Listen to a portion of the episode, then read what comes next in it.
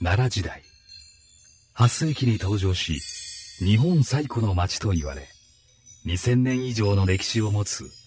福岡博多。その長い歴史の中で今もなお伝えられているものがあります。博多伝統工芸館プレゼンツタッチ・ザ・トラディション。DJ の咲子です。ここからは博多伝統工芸館プレゼンツタッチ・ザ・トラディションでお楽しみください。戦国時代から江戸前期にかけて黒田藩52万石の礎を築いた武将黒田官兵衛。そんな黒田官兵衛ゆかりの黒田24期の博多人形など福岡博多には歴史を受け継ぐ伝統工芸品が多数制作されています。この番組博多伝統工芸館プレゼンツタッチ・ザ・トラディションでは博多の伝統工芸品を通して福岡博多の歴史を探っていきます。先日は博多人形作家協会会長川崎修一さんに福岡フィナンシャルグループ本社ビル1階に展示されている博多人形による黒田24期像の制作のきっかけなどお話を伺いました。今回はその制作秘話などお話しいただきました。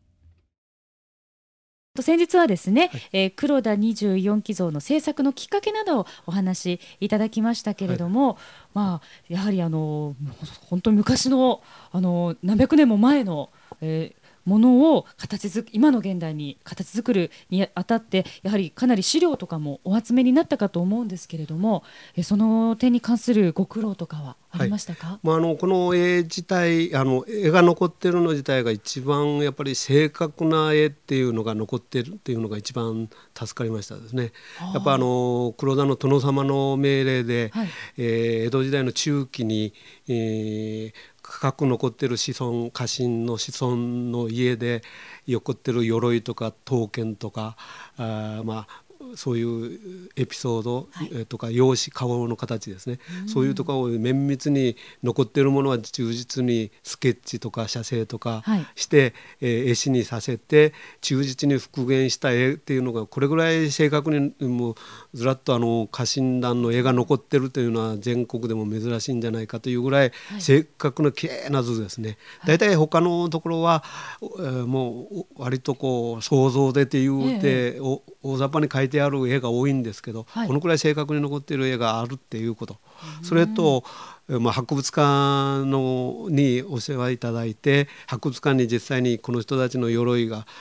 かなり、えー残ってますので実際に博物館で開いてもらって、はい、えみんなでこういうふうに見学をして、はい、実際に後ろから前から細部まで全部見せていただいたりして、はい、えーそれがだいぶかなり勉強になりました。はい。そうですよね。はい、あの絵ですとあの後ろのその背中の部分がわからないので、はい、そういったところではこういった実際の発注を見て、はい、後ろからも詳しくなっているわけなんですね。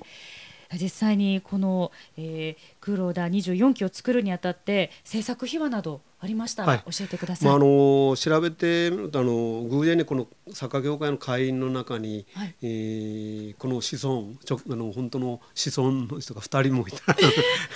あの中野子さんって県の無形文化財という方は森田平の直系の子孫ですので、それから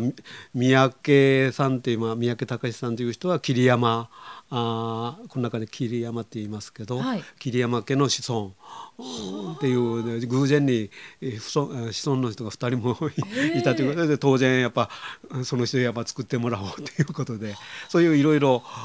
私は私で私の父のさ、まあ、出身地が津屋崎のですので、はい、津屋崎を治めた、はい、黒田首里ですね。あの、官兵衛さんの弟にあたる人ですけど。だからそういう遅延血縁やまだ当たる人とこをずっとこう割り当てしてですね、はい、えー、作りました。だからた楽しみもみんなあったと思います。そうですね、はい、自分のご先祖様というかね子孫あの先祖の方のだから思い入れもありますしいやそれ以上にやっぱり魂がこもっている、はい、そんな感じがいたしますね、い。や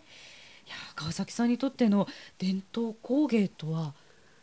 うんやっぱその土地に生まれてその土地のまあ寄付というか、あの雰囲気でずっと形作られた作る仕事ですので、えー、まあ山笠人形なども含めてそういう人形っていうのにも古くからずっと先人からのずっと話とかそういうの苦労とかで、えー、作っていくだから自分たちもそれに合わせて新しいもの作ってそれがまたあ後世の人に受け入れられて伸びていくというのが、まあ、伝統工芸の意味と思います。はい、はい、博多伝統工芸館プレゼンツタッチザトラディション福岡博多櫛田神社隣にある博多伝統工芸館。今息づく匠の技博多織博多人形など貴重な工芸品が多数展示。入館無料です。ぜひお立ち寄りください。詳しくは博多伝統工芸館ホームページで。博多伝統工芸館プレゼンツタッチザトラディション。いかがでしたでしょうか？次回は博多織デベロップメントカレッジ第1期卒業生村田美穂さんにお話を伺います。DJ は咲子でした。